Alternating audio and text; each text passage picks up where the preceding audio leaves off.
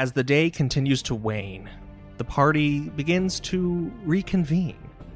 The Archbishop returns to Val just as he sees Les Rotes and Kelnies approaching. Kelnies, a rather sour expression on her face, actually pulling the older Elfkin along. Relandir, Ifron, and Lyrian are likewise just returning from the camp after their successful conclusion to the mission. As everyone then reconvenes, Kelnies gives Les Rotes a little push forward and says, "Well then, would you like to explain to the others what you plan to do?" I wouldn't say I plan to do anything. I mean, uh, going to burn down the camp, but, uh, yes, I, it's less of a plan and more of a certainty. Uh, in fact, I was going there right now. I don't know why you put it back here. I understand you weren't a fan, but if you didn't want to participate, you could just, you know, have left. It's not a big deal. We can make this work ourselves. There's no need for you to get involved like this. And now, Les Rotes, how exactly do you plan to burn down the camp? Do you have some fuel with which to light it on fire that I am not aware of? No, you know, Ifran, I have always thought good of you. You have seemed to be such a stout fellow, smart man. And I think this is an excellent question. And the answer that I have to it is military camps, particularly when empty of people, are excellent sources of fire. That waxed canvas goes up like a candle when you just apply enough heat. So give me about twenty minutes, a couple of supply tents, and a torch, and I can guarantee the whole thing will be dust by dawn. At this point, Relandir pushes his way kind of to the front where he'd been trailing behind the group coming back from the camp, and he gets kind of right up in Les Rotes' face, and he says, "You mean you intend to burn this place down as they're leaving to go to war? What kind of soldier are you, going behind their backs, sabotaging them like that? You want to take on your enemy, that's fine, but do it to their face, not behind their back." Now you see, Relandir, that is exactly the point. I would take on the enemy to their face, but unfortunately, I was forced to promise by some people here that I would not do that. So instead, I have decided I cannot participate in the battle by myself. You have all made me say that I would not interfere, that we must let it happen as it would happen, so I shall.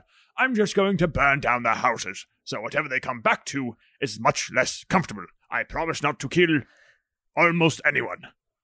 Speaking of the battle, you hear the distant shouts and screams of death as the armies clash just over the nearest ridge, but it's not that. It's not the fighting. On the very edge of your vision, you see both human and kin forces, but they're retreating, running away from each other. The air is suddenly filled with acrid smoke that washes over you, and you smell the thick stench of burned hair and flesh wafting toward you in great waves of wind. A burst of white light in the distance streaks from the clouds and impacts the ground below, silhouetting countless figures in white flame before they're snuffed out of existence by this ethereal fire. A dark shape in the sky grows larger and larger. More jets of white and black light and fire streaking from it, bathing the battlefield in destruction, as shrub and war machines and corpses and living beings alike are all caught aflame. The fire slowly takes on a more noble hue, but when it comes from its source, it's pure white, silhouetted by black, unearthly and unreal. The shape moves closer and closer, finally becoming clearer through the clouds. A three-headed, serpentine beast with gaping, toothy maws at the end of each of its long, scaly necks. Its skin and scales are black as the deepest night, and shine as it spouts the ghostly flames at the battlefield below. Great leathery wings flap against the wind, driving back the smoke that clogs the air. For the time, it ravages and clears the battlefield before you, and does not fly any closer your way. A few of you may even recognize this creature. Well, this isn't good. But I think that's Quenberg. Now that I think about it, back when you saw Vamak in the bucket, I think that was her voice. As Lyrian says this, Relandir is nodding his head in agreement. Yes, we knew her as Quenberg, actually, but she is no mere mortal woman. She is the grieving mother of Azaleth, what we in the old world would call a demon. She owes her power to Vale, but is not his servant. She is, in fact, his foe, as she wishes to avenge her daughter who died at Vale's hands. I had my suspicions as well when we scried on Vamak, but now I'm sure. She was the woman he was with in those underground halls. She's his ally. She's our enemy. Then I do not suppose that she has come here to simply talk with us. It might be prudent to proceed as quickly as possible into the Kinlands um, without drawing her attention. I couldn't agree more. I mean, let's look at this place. If we can get through there now, there's no one stopping us. I mean, there's a giant fire-breathing dragon and all that. Uh, that doesn't matter. Look, if we can get through here, we can get through. There are no kin, and there are no humans, and there is no battle, which means there is no camp for me to burn down. It is the best of both worlds. Well, whatever it is, we should do it discreetly and quickly. A wave of heat suddenly washes over all of you as a streak of fire impacts the camp, where three of you just were momentarily, obliterating it in almost an instant. You see this figure of the creature that was the Lady Quenberg that some of you knew from Merhold, or as Rolandir just called her, the grieving mother of Azaleth. She burns a ring of fire around you, enough to encompass both you all and herself, as she then lands not far from you. This massive beast writhes, as Valenley Rots and Kelnies and Saren haven't seen her before in this form, but she appears as if she's made from millions of writhing worms or serpents, all strung and intertwined together to create this larger, disgusting hole. And as she stomps towards you, they fall apart. They unravel until, standing in this pile of black sludge, walking down from this mass of worm-like corpses, is a simple noblewoman. A face familiar to most of you, and Val, who she actually addresses first as she strolls over, saying, "Ah, Master Eventide, I see you've joined this merry band." Then she looks to Ephron, Mick, Lyrian, and briefly at Rolandir, but then more focusing on the other three. "You were most definitely not what I thought you were the last time we met. A shame, really. Our encounter may have gone much more in your favor, had I known." "What do you mean by that?" "Well, my dear one, there are many things at work that you are yet unaware of, and me and my own seek to rectify these things." At this point, Saren is taken aback. He's drawn his weapon. He's just looking between everyone here, and it's like, "What the devil is this woman talking about? Why are we not charging her? What's what are you all waiting for? This is some ungodly beast." Saren, Saren, please, um, if you would like to charge, you may go ahead, but I'm sure that I am not the only one who has noticed that she clearly outmatches us, as evidenced by the distraction she has left in her wake. Perhaps it may be wise to hear her out. "No. I have, uh, historically, never, never said no to a good fight. But I can see the wisdom in your decision. Maybe it is best that we listen first and fight later." Rolandir now addressing the noble lady standing in front of him. "You're obviously here on errand from Vermak. Perhaps he works for you, I'm not quite sure. But either way, what are you here for?" "You see, Vermak, your friend, yes, yes, we both have a mutual goal, and it is wise dealing that he saw fit to work alongside me. You see, the Valors have stepped up their game in hunting you. Even those that might have seemed friendly, or at least ambivalent to you, have turned to the other side. And She looks toward Lyrian. Vale himself is especially angry, to a perhaps violent and vengeful degree. I believe you, my otherworldly friend, she says, again to Lyrian, had some arrangement with him that was not kept? Not kept yet. It's complicated. I would not try his patience, for believe me, he is in an impatient being. You can trust me, for I was once the instrument of Vale's wrath, but that is a, a story for another time. For right now, to put it quite plainly, we need your help. You all are a key to a door we have not yet found. The Valors, they are simply pawns, as you are, but pawns that are already three moves ahead. In order for your true purpose here to be revealed, the Valors need to be taken out of the picture. Mind you, you won't be able to kill them. Banish them, for sure, but not permanently. However, each of the Valors' power is manifest in some being that occupies this mortal realm.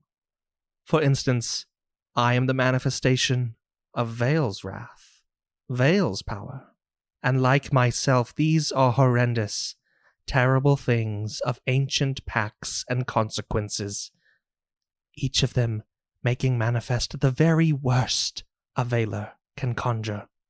Now, don't worry about your Goliath friend. Vermak has plans of his own, but we track a different enemy for now. Believe me, however, when I say we are on the same side. I will take you to him as a gesture of goodwill when it is time and safe to do so. But, as I said, the Valors have intensified their actions against you. They are pawns, and to find out who is moving the pieces, that is the greater task. You must play your part for now.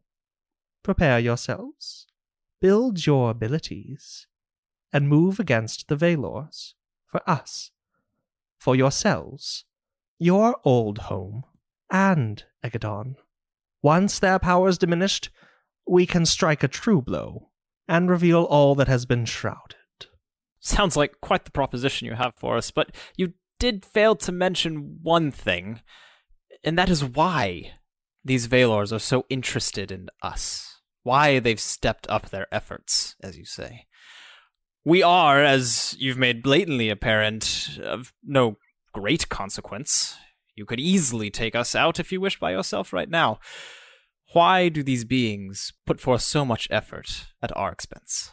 On the contrary, my newly born friend, I'll excuse your ineptitude for now. Look around you. Your little band here is quite exceptional. And your comrades that came through the rift before you, yes, yes, I know about that. They have tampered with time and space in unnatural ways, and are an altogether new player in this wider game we play. When and where they will come in, I know not, but when they do, they will do so in force.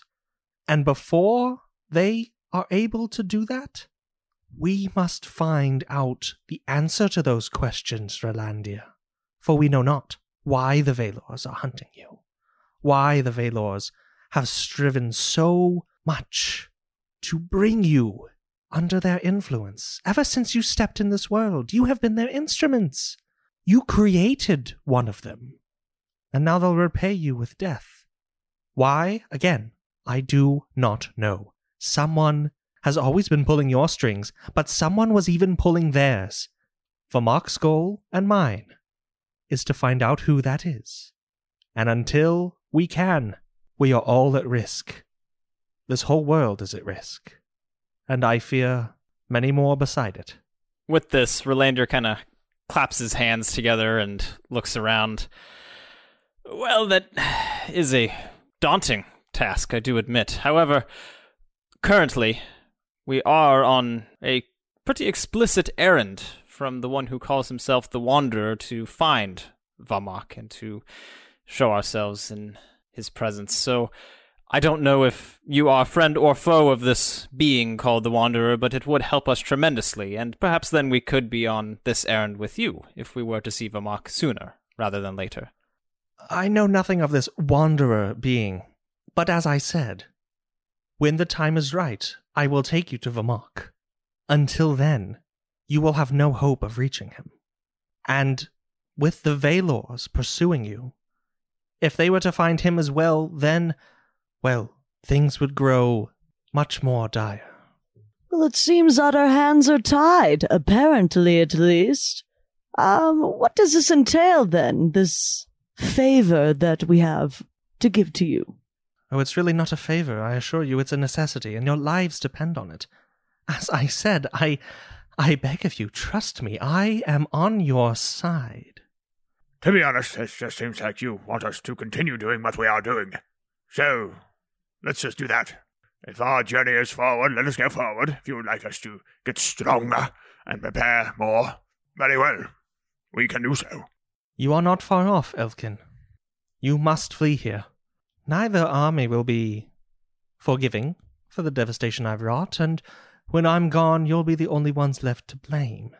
So I implore you, please, flee north, past this wasteland of charred earth and broken bones. A two days' journey will bring you to the town of Dornbreich. Help them however you can, and you'll meet an old friend. And what do you think I should do about my problem? You must perform Vale's task. I will take you to Mainstay, but you cannot stay here. The longer you do so, the more you risk bringing his wrath upon you. And believe me, you already have all the Valors against you. These are not beings to be trifled with. You know that. These are nearly gods. A reality, such as Vale, is unfathomably worse. Do not draw his ire, I beg of you. He seemed perfectly cordial the last time we spoke, but, uh, I will take your warning. Lyrian's kind of sitting there. He just looks like he's contemplating the situation. Lyrian, you look very contemplative. Is there anything you wish to say? Uh, unfortunately, I believe that she has a point. I did know that this would anger Vale. I, I would prefer not to die. But if I'm with you all, then there's a chance that you will be caught up in my problem. At that, Relander walks over to Lyrian and places a hand on his shoulder.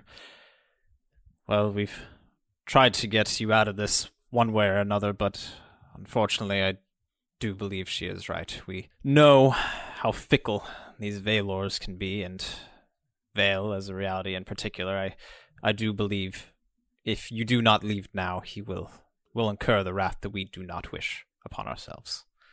Lyrian, I am sad that you must leave us, but I understand that it is something you must do. So, I wish you the best of luck. And I have a small gift for you. And he reaches into his pack and he pulls out uh, a little bottle filled with a golden-looking alcohol. And he says, here, it is called Bakshi. It is made from uh, the golden grass in the fields of Imera. Perhaps you will like it, uh, perhaps not, but it is quite a treat. And I was saving it for something special. And I think this would qualify. Thank you, Fran. And don't worry. I don't plan on abandoning you, or anyone else. I will help in any way that I can. Very good. I am glad to hear it. Farewell, Lyrian. Lerotz steps forward. Lyrian, I have not known you long, but I must say of all of this uh, riff-raff with which I have been comforting lately, you are of the most capable and finer sort. And... Uh, well, if you must go, which, fair enough, do go, safety, peace, all that you know. And, uh, uh keep in touch, I guess. I don't really know. You're, you're, uh, you seem to live longer than most of these humans, a little different than them, so if you ever find yourself needing something to do here in about a hundred years, come on by. We can have a drink, maybe, of that, uh, Bakshi. Uh, good journey to you. I hope that you're able to complete your duty toward Vale. without losing yourself to him. Kalnias actually steps forward and she says, "Keep up your Kinlash. We'll see you soon." And she takes an awkward step back.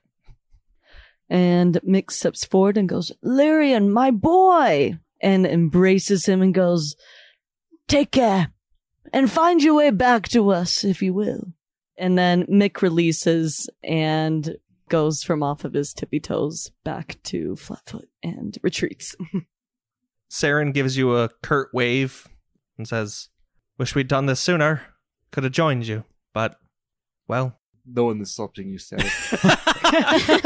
Saren. Quenberg looks quite matter-of-factly at Saren and says, "It would be best for him actually to not be alone in Mainstay.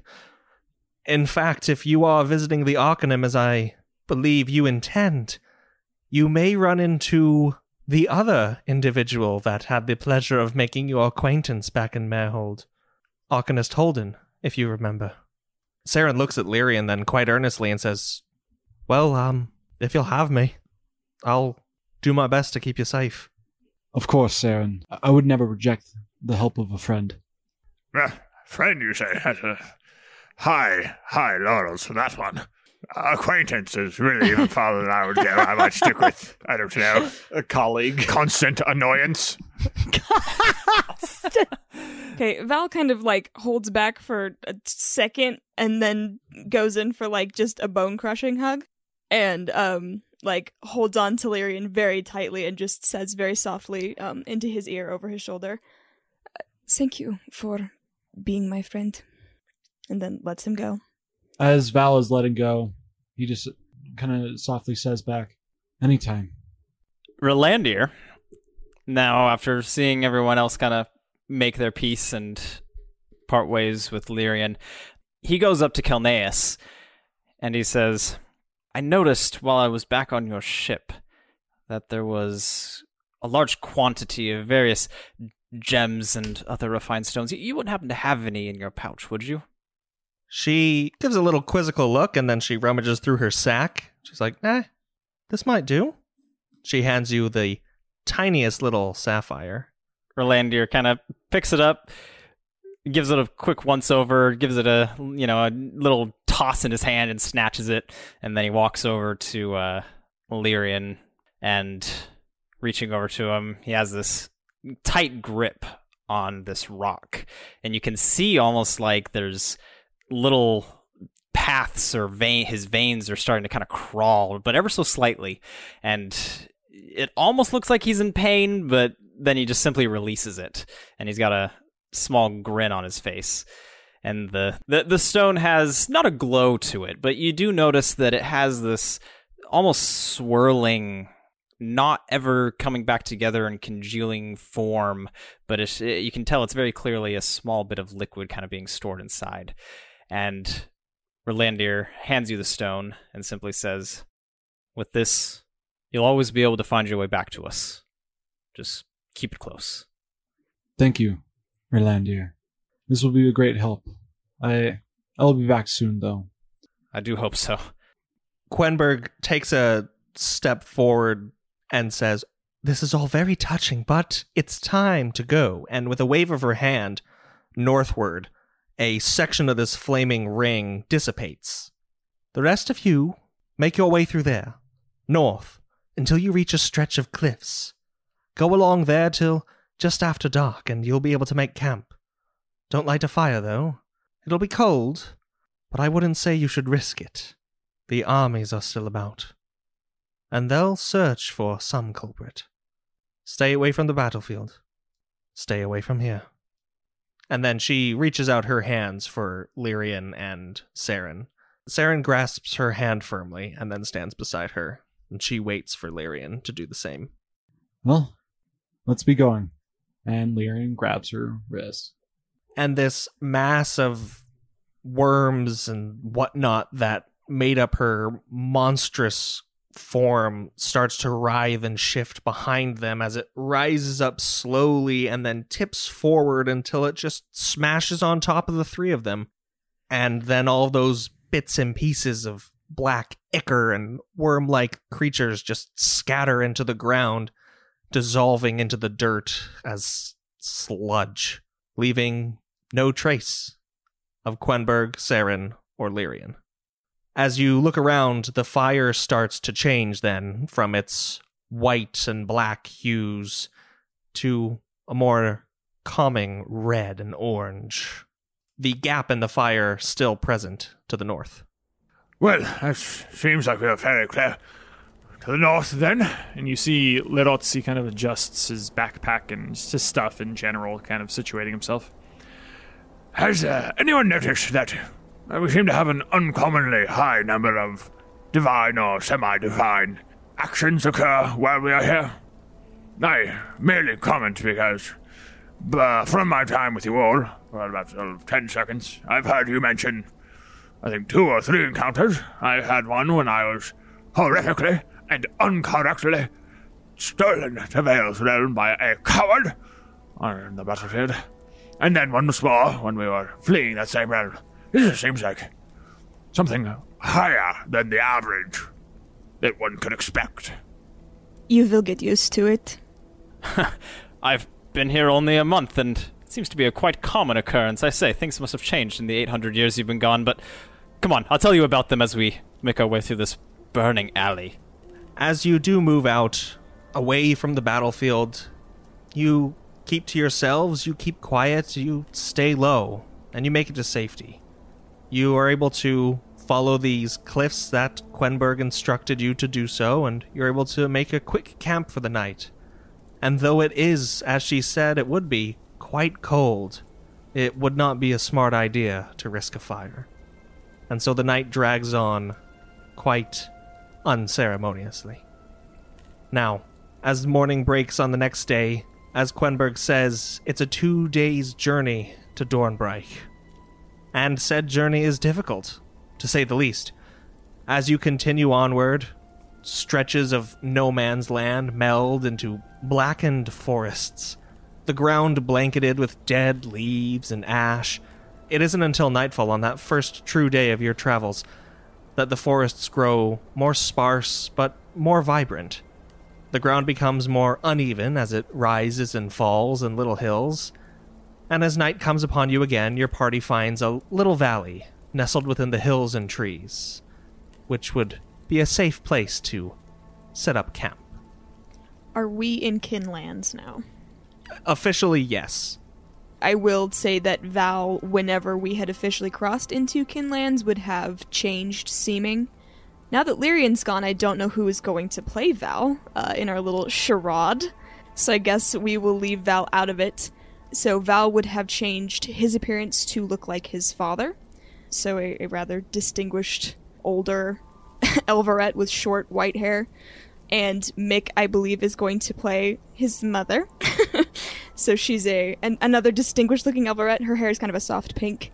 Uh, the rest of you are disguised currently as um, household servants, so young Elverette.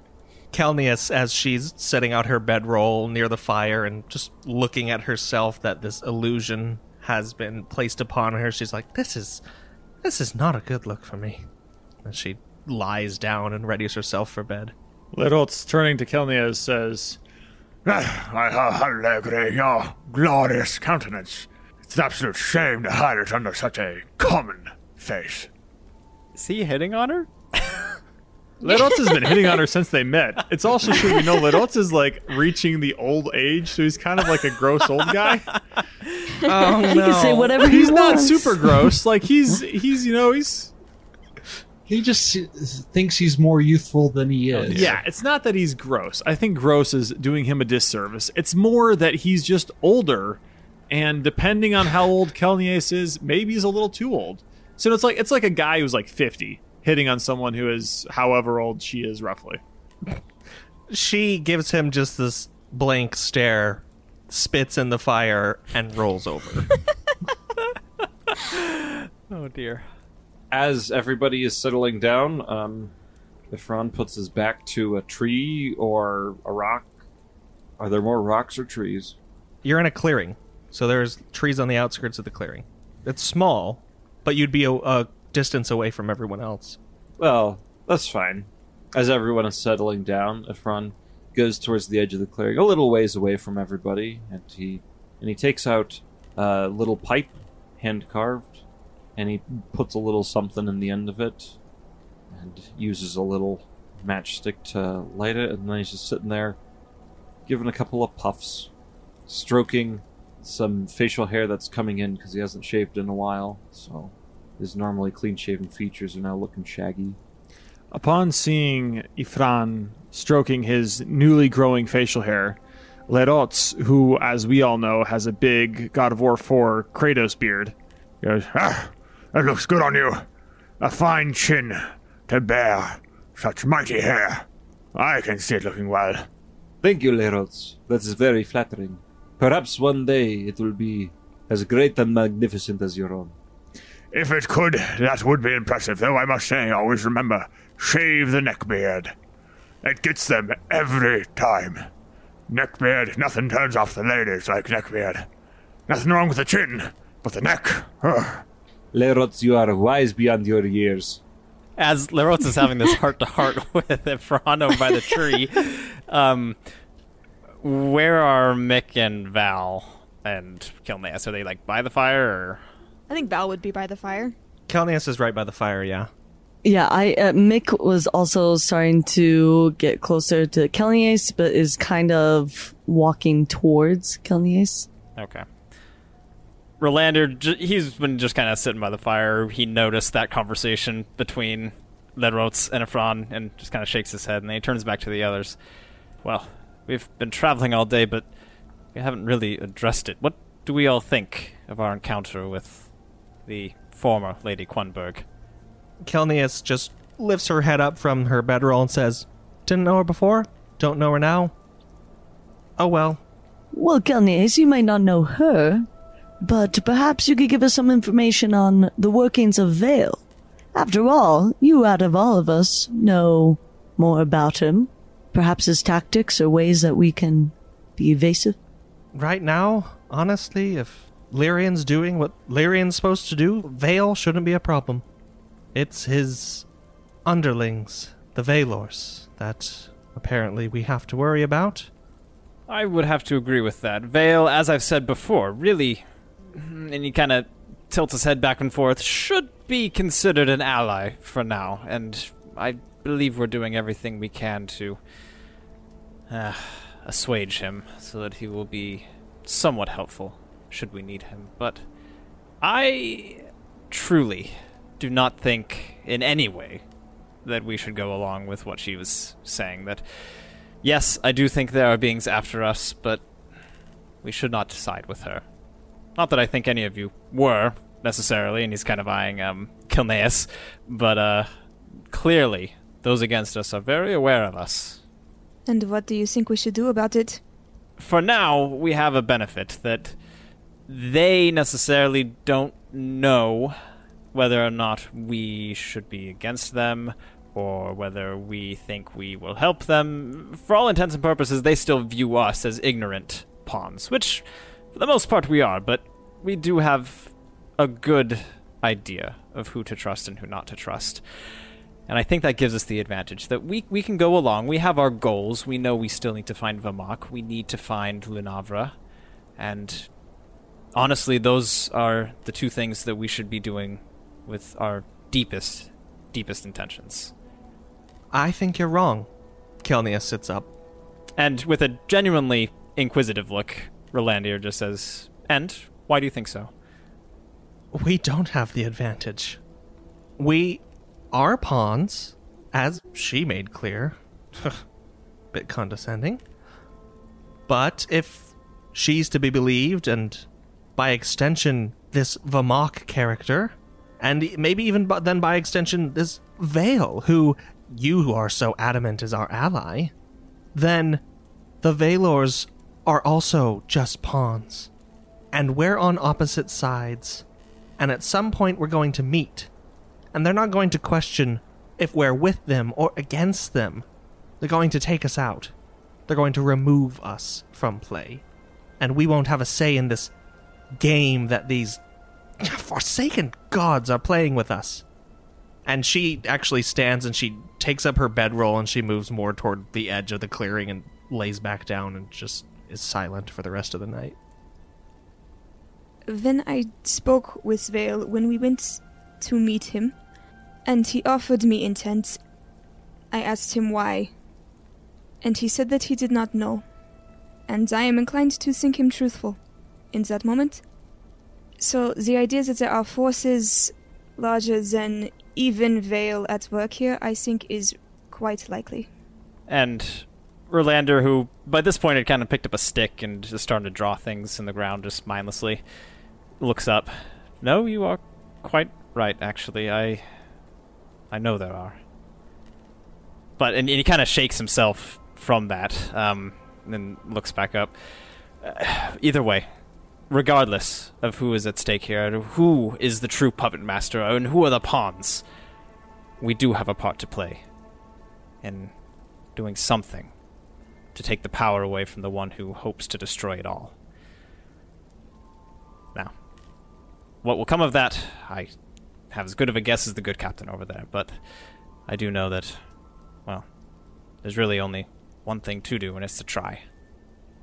And with that, night has fully come upon you.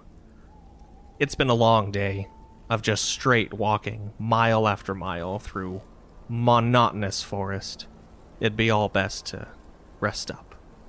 Could I cast Sending before we go to sleep? Yes. Okay.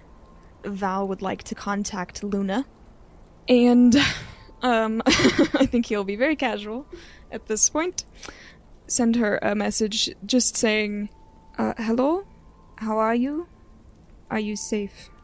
And you receive, in return, not instantaneously, but within a matter of seconds, no more than a minute, an answer in your mind that says, yes, for now. We'll see you all soon.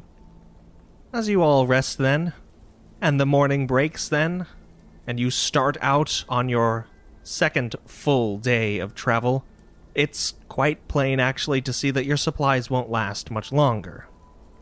Between sparse meals and Threshold, food when you could in the Valor's domains, and whatever time you had to eat from Count Algeir's estate onward, your rations and water are severely depleted. The foothills experience a steady incline as you enter a more mountainous region. Large valleys cut from ages of river and wind erosion slice through the gray rock, leaving steep cliffs on either side of you, dotted with dark pine trees. The higher you get, the slower things go, and a thick fog rolls down from above. It is terribly, terribly cold as you press forward, and it's nearly dark before you finally feel the ground beneath your feet sloping downward once more. It's still a couple more hours traveling in almost complete darkness before you can see the distant light of what might be some village or town, possibly your destination, Dornbreich. But it would take another few hours at least to cross the plains ahead, and right now, you can hear a distant thunderstorm. With the safety of the trees and the rocks around you, it's best to rest for one more night.